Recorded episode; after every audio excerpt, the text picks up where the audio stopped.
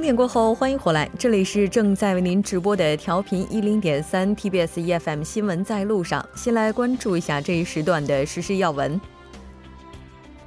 韩国检察机关决定不向法院申请对因燃放孔明灯引发油库火灾的斯里兰卡籍劳工的逮捕令。此后，该劳工在紧急逮捕四十八小时后被释放。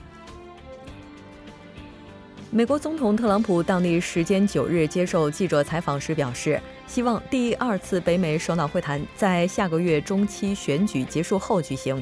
同时，他还表示正在讨论除新加坡之外的三到四个候选点。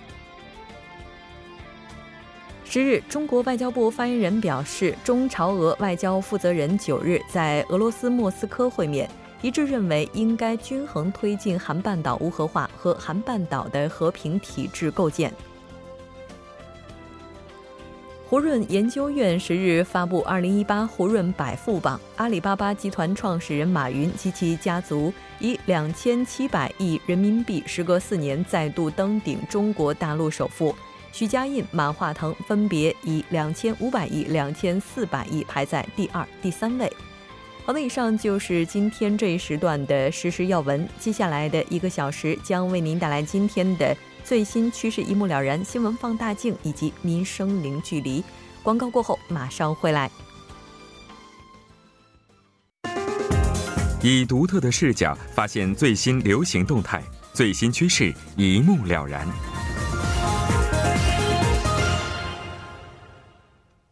好的，欢迎回来。接下来，我们将通过嘉宾的独特视角，带您了解最新的趋势动态。马上连线我们今天的特邀嘉宾穆云卓记者。穆记者，你好。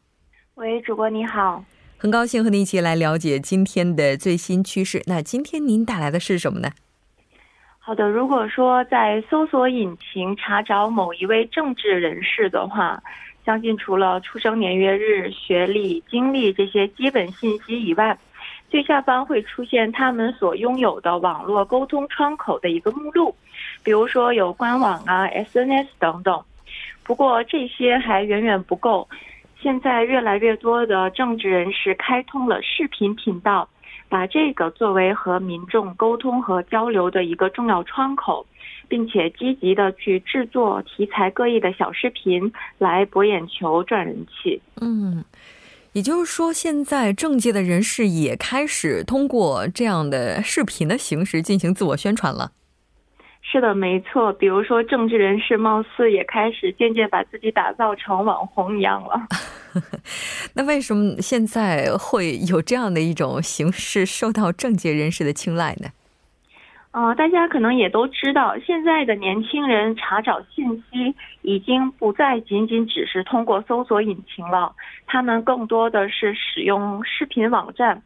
某市场调查机构的数据显示，全球最火的一款视频软件是韩国人当前使用最多的手机软件。韩国手机用户平均使用这款视频软件的时间，在二零一六年三月份的时候。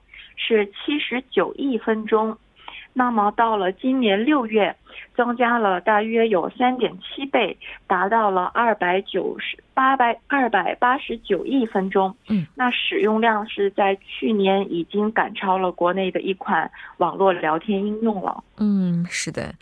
那当然，这个也能够显示的出来，目前大众就是在了解信息的时候所喜好的这些途径。那这些政界的人士，他们通过这样的一种形式，主要会就做怎样的一些行为呢？政治人士利用视频频道，主要是进行政政党和政策相关内容的解释和说明，同时也会对自己的议政活动进行适当的宣传。自由韩国党官方的频道订阅者数达到了二点七万人。大多数视频的点击量也都超过了一万次，人气算是比较高的。那视频的内容也非常非常丰富，有关于议员总会的，也有关于民生的，还有关于政党成长记者会的。那最近有一个人气板块叫做知识充电所。在这类主题的视频当中，会邀请和自由韩国党政策方向一致的一些人物，对政党发展方向进行解释和说明。嗯。这个应该也是非常有趣的，因为毕竟，如果我们要是通过传统媒体去了解的话，那可能会有一些枯燥哈。不知道他们是不是在这样的一些频道当中会更接地气儿、更贴近一般市民的生活？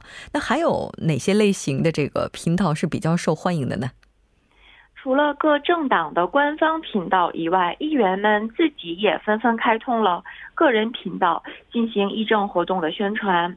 某一位共同民主党议员，他就通过视频介绍自己有关女性家庭委员会的议政活动。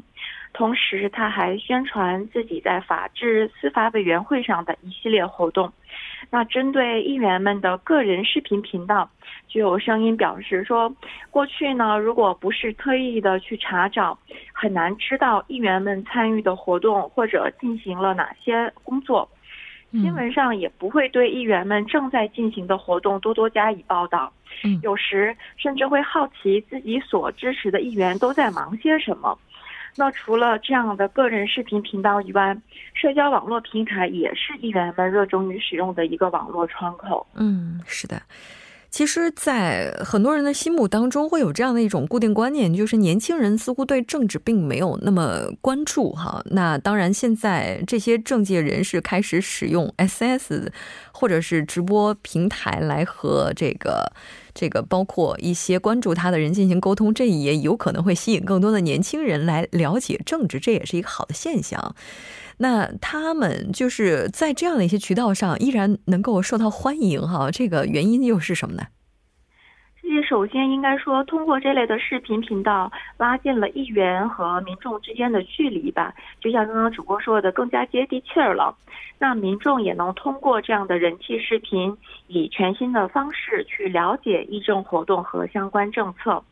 这些如果只是通过电视上的新闻，可以说是很难做到的。嗯。从视频的题目再到内容，人们有时很难将这些这个视频和政治挂钩。比如说，有一则视频就是议员室的职员们聚在一起为某一位议员过生日，大家一起切蛋糕呀，说说笑笑，就是这个视频的全部内容了。那这位议员还在视频当中笑称，自己生日的前一天做梦梦到了文在寅总统。那还有议员通过视频和大家分享自己的减肥心得，先是呢在跑步机上一个劲儿的运动，然后又自己亲自制作沙拉。议员室的其他职员呢，则是在一旁吃起了炸酱面。这样有趣的日常生活内容，相信大家肯定也是喜欢的。所以，怎样的内容，我觉得才是关键。是的。可能通过这种形式，就打破了人们对于政治家他们就应该是西装笔挺的，就应该是不苟言笑的这样一种固定观念哈。那市民们他们是怎么样去看待的呢？大家现在还是普遍比较看好这种趋势的。有市民说，此前有政治人士出演电视节目或者是综艺节目，但毕竟他们会受节目内容和形式的各种限制。并不能百分之百的将政治人士的实际生活或是工作状态和环境展现给观众，所以这样的视频频道就变得更加有意义了。嗯，轻松的日常幽默视频呢，当然也有。那么，想要了解呃政策和议政活动，也可以通过这些视频获得一定的信息。那市民的选择面儿也就多了一些。以前觉得枯燥乏味、难懂的政策，议员们直接亲自幽默的这样的说明，对大家的理解也非常有帮助。另外，还有一部分人表示。视频让自己和自己所支持的议员间的距离被拉近了，增加了某种亲近感。嗯，是的。那当然，我们都说人是具有多面性的。我们通过传统媒体看到的是一面，通过这些社交网站或者是社交平台看到的又是另外一面。那当然，这个我们可能通过其他的方式看到的也是不一样的。不知道目记者您是怎么样看待这种趋势的呢？我觉得政治人士多多利用这样的视频频道加强沟通，本身是一件好事儿。毕竟从根本上来看，也能起到提高民众政治参与度的作用吧。不过归根结底，我觉得视频的内容才是关键。选好了，选对了内容，才能加深民众对议政活动和相关政策的理解。那当然，如果这些获得了民众的认可，那么自然而然也就有了更多的人气和支持者。是的，当然希望这样的一种形式成为这个政治家的加分项，而不是减分项哈。当然，如果他要是能够带动更多的年轻人关注政治，这也是非常大的收获之一了。非常感谢目记者，我们下期再见。好的，再见。接下来关注一下这一时段的路况、交通以及天气信息。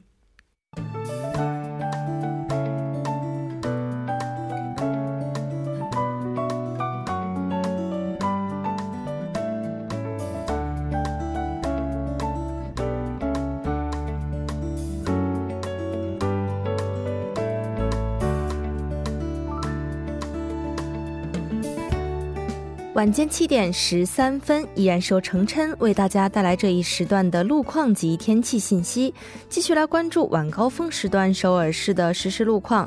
第一条消息来自奥林匹克大路新沙十字路口至延寺站这一路段，目前呢，在该路段双方向的一车道上进行的道路施工仍在作业之中，还望途经的车主们参考相应路段，提前变道行驶。接下来是在灵动路建大入口站至儿童大公园方向。之前呢，在该路段三车道上进行的道路施工作业已经结束，路面恢复正常通行。下一则路况来自京福高速公路首尔方向，之前停靠在新葛分岔口附近路段五车道上的事故车辆的事故问题已经得到及时的处理，但受事故余波以及晚高峰的影响，目前呢该路段拥堵较为严重，前来往的车主们保持安全车距，小心驾驶。好的，继续来关注天气。在冷空气的打压之下，未来几天呢，北部和中西部内陆的局部地区气温会持续偏低。首尔、春川和大田等地气温还可能创下今年下半年的新低。随着降水的结束，冷空气向全国范围扩散。周末前后呢，全国各地会陆续迎来今年下半年最凉的一天。明天冷空气袭击韩国，全国的气温将普遍下降四到八。八度，建议公众在早晚出行时注意添加衣物，做好防寒保暖的措施。那么，首尔市明天的城市天气预报是晴转多云，六到十五度。好的，以上就是这一时段的天气与路况信息，我们稍后再见。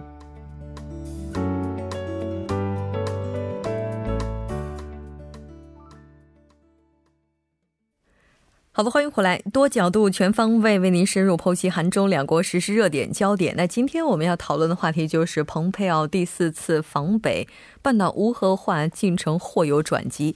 当然，节目也期待您的参与。您可以发送短信到井号幺零幺三，通信费用每条为五十韩元。另外，您也可以在 YouTube 上搜索 TBS EFM，在收听 Live Streaming 的同时点击对话窗参与互动。那今天我们请到直播间的两位嘉宾，一位是时事评论家徐明季老师，徐老师你好。好，主持人好，听众朋友晚上好。另外一位嘉宾呢是来自成均馆大学中国研究所的于婉莹博士，婉莹你好。大家好，我是婉莹。呃，上个周五的时候咱们刚刚告别哈，然后在新闻放大镜板块当中我们又再见。那美国国务卿蓬佩奥十月六号到八号是先后对日本、北韩、韩国、中国展开了旋风式的穿梭外交，并且他也分别和安倍晋三首相、金正恩北韩最高领导人，包括韩国总统文在寅呢，以及中国的杨洁篪还有王毅进行了会谈。核心议题就是第二次北韩和美国的领导人峰会，包括半岛无核化进程。我们在今天韩国新闻当中也提到了，特朗普呢也是表示将在中期选举结束之后和这个。呃，金正恩就是考虑进行第二次的首脑会谈，包括这个会面的地点，然后也是提到了大概三四个。那所以现在呢，大家很多人都觉得啊，是不是迎来了新的非常大的转机呢？我们今天就来讨论一下哈。那第四次访北的话，像蓬佩奥他的这个行程应该是非常引人关注的，因为毕竟这个今年一年是有四次，从这个频率上来看哈，能说明什么呢？嗯，从今年开始到现在是大概不到十个月。那我们可以了解到，从二零一八年一月开始，就是从这个这个平昌奥运会开始，嗯，那朝鲜它就发生了一个非常转向性的这个态度。那这个我觉得是能够促成这个高频度的这个会面啊，还有这种首脑会谈的前提条件。那这个也侧面反映了呢，不论是朝鲜还是这个美国，他对这个沟通，还有这个解决这个朝核问题也好，还有这个对这个半岛和平机制的它的这个迫切性，都是非常的强烈的。就是呃，因为他们都有这个一个共同的目标，虽然在这个方法论上，还有在一些很多细节上他们不同，就比如说呃，建立新的这个朝美关系，还有建立这个朝鲜半岛这个和平机制上，他们两个的这个其实目标是很一致的。嗯，那呃，但是鉴于这个双方呢，在很长一段时间，他们都缺乏这个信任啊，所以说这个这个很多这个议题的讨论呢，都处于这个停滞的阶段，就是因为存在这个先后问题，就是说，哎呀，什么先什么后，就一直存在这个差异，所以说这个谈判陷入僵局。那这个也是多次访问呢，也是为了加速这种谈判和加速对共识的这个扩展。所以说，嗯，这个呃，更能体呃体现出在这个时候更能体现出这个双方的这个迫切性。是的。就是大家都有这个需求，但是你像这次访北的话，第四次也是从八月份取消到现在，也是等了两个多月哈。嗯，像这次的话，时间非常的短。那我们看到有报道就说，整个这个蓬佩奥在访北期间和文在寅包括吃饭的时间加在一起，也就是两个多小时，九十分钟，就是跟文在寅呃，不不不，跟那个金正恩啊，北韩最高领导人，就这个时间特别短。前面有报道说是三个半小时，就是上午两个小时，然后吃饭一个半小时。后来的报道说是五个半小时，就是吃了饭以后又有两个小时，那么加起来五个半小时。啊，不管三个半小时也好，五个半小时也好，反正是啊，这一次其实上一次不是要去。北韩没能去成嘛，嗯啊，对吧？因为因为那时候特朗普总统的突然不是取消了吗？那么这什么意思呢？就是说到那时候为止呢，对一些细节方面的问题呢没能达成一致，而且呢这个谈的没有美国想象的往那个方向走，所以说呢取消了。那么这一次呢，即使那次取消以后啊，至今快三个月了啊，在这两三个月之间呢，其实在一个纽约渠道也好，哪里也好。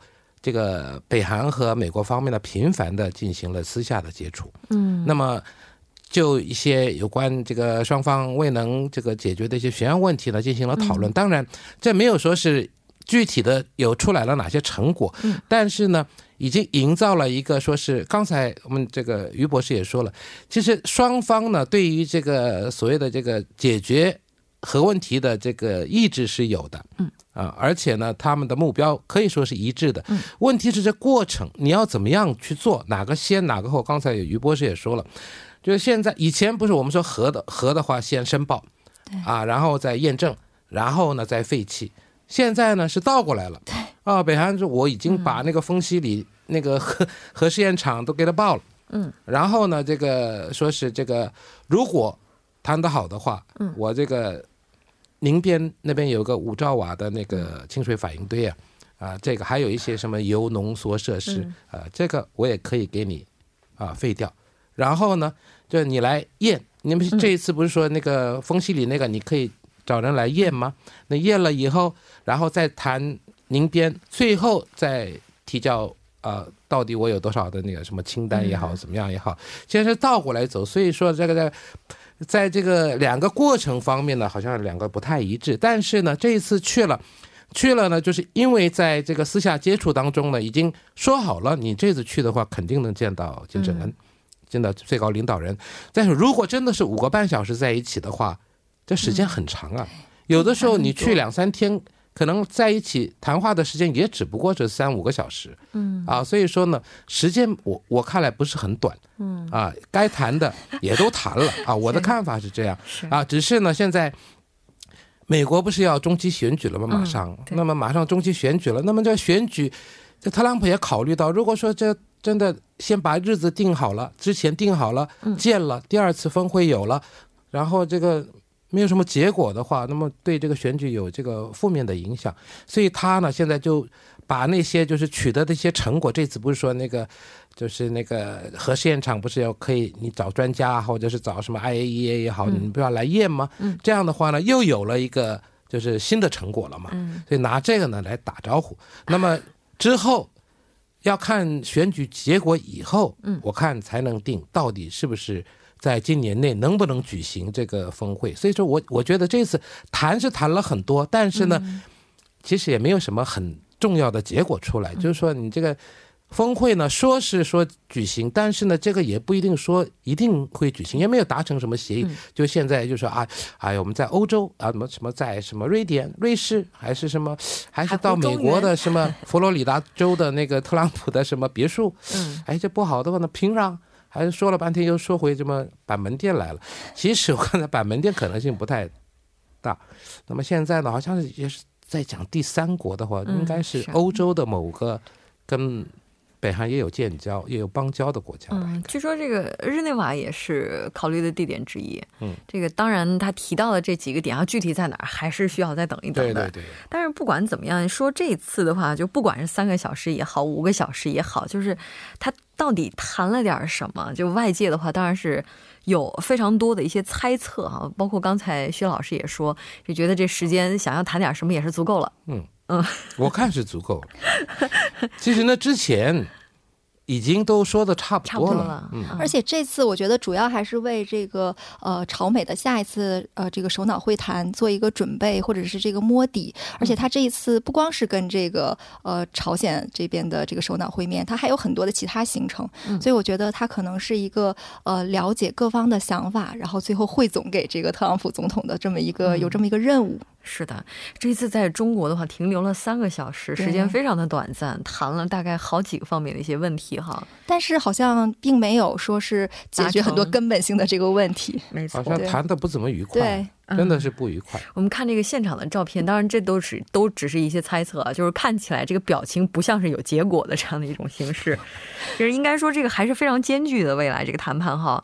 那今天我们看到就这个新闻很多都在说哈，有可能是在中期选举结束之后进行这个下一轮的首脑会谈。那刚才徐老师也说了，有可能今年年内也举办不了，这个可能性也不能排除。对，我的看法，也在点头因为有很多种可能性，因为你知道，这个特朗无论是特朗普也好，还有金正也好，他们经常会做出很多嗯。出其不意的事情，而且就是说他在中期选举选举之后，就是说呃，这可能会就比如说他非常成功，那可能会嗯。大幅度的增加他的这个信心，是。那他解决的这个，他有可能马上迅速的去这个推进这个半岛的也很多这个对进程。对，这两位都不是按理出牌的角色，所以未来的话还是有很多变数的。刚才徐老师也提到说，金正恩就是说他也是充分展现了自己的诚意啊，就允许国际的核查人员进入北韩主要的一些核级导弹试验场地进行核查，这应该是蓬佩奥访北的一个比较大的突破了吧？嗯，是的，尤其是这个他之前就是说他在这个和这个文在寅总统会面的时候，他真的是用自己的真声说出了，就是说呃愿意去这个嗯。希望在呃专专家人士的这个监督下、嗯。这个参与下，然后去废弃这个核试验场。那这个我觉得就是等于是呃真的是大幅的提高了他的这个诚意，然后也给这个国际，特别是美国，嗯。给跟他们说，你看我已经做出这么多了，你还没有什么动作。我觉得也是在逼逼迫美国去做出一些妥协和让步。这个说是说啊，我们这个信任都相互信任啊，什么关系又好，我跟什么什么金正恩的关系也好，什么，其实说来说去，因为不信任，嗯，所以说我在丰西里那边已经炸毁了，你还是说是啊，你只把口给堵住了，嗯，然后你还可以再稍微挖一点就可以进去，再嗯进去，所以说双方的这种信任关系还没有建成。嗯那么在这种情况下呢，那么金正恩又出了一张牌，就说那好吧，那你来吧。那么你来了以后，你再来这个验证一下。但是专家又有说，又有些专家说了，你已经把前面的封的那么紧，那里面你要到里面去的话，你要要钻洞，又跑到里面，这个也不是那么容易可以进去的事情。就不太现实。啊，对，所以说这个又有又有人说这样的话，所以说这个要怎么样才能真正能得到验证，还是从上面再挖个洞到下面去，中间还是怎么样？这个目前还没有个准儿了。也就是说，连这个验证过程本身现在都有很大的对对对，。现在看法是这样的。对，嗯，那那这个接下来怎么谈呢？因为我也是看到有一些报道，就是说北韩和美国之间，就是大家不管怎么谈，就是最为重要的还是要实现半岛的无核化。对，哦，现在是处于这个拉锯战，就是说朝就是朝鲜，他呢就是一直在表示自己的诚意，但是他他的意思就是说，我现在已经足够的表现出我的诚意了，而且还在继续表示我的诚意，然后也是希望啊美国呢能看到他的诚意，对他做出一些鼓励，或者是对他做出一些补偿，因为朝鲜他说过，就说我的安全没有受到，就是我没我觉得我的安全没有得到保障之前，我是绝对不会放弃这个这个核武器的，就是这个呃核开发或者是他这个核能力。那呃，美国在没有对他做出一些补偿，或者是让朝鲜呃就是感受到，哎，我这个契合的这个我这个契合得到的啊、远远不如我拥和保自己有保有的一些东西，那朝鲜最后可能还是会觉得这个还是有后退的这个余地。就是如果北韩他觉得自己的付出和收这个得到的不成正比的话，那咱们这事儿就不值得做。因为他们说了嘛，就是契合以国家安全作为前提对。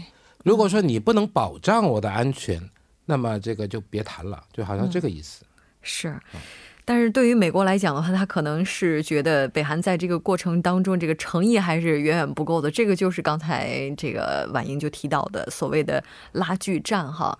但是他这个拉锯战现在也是给人的感觉是越拉越长的感觉，因为之前的话，特朗普是觉得自己在第一届任期之内是能解决这个问题的。其实这个啊从这一九九四年日内瓦框架协议开始，已经二十多年了，都没能解决。哪说他一上台两年之内就可以把这个事情给解决掉？这个还是需要时间的。这个不管怎么样，看来他是低估了这个问题啊。我们半点过后继续讨论今天的话题。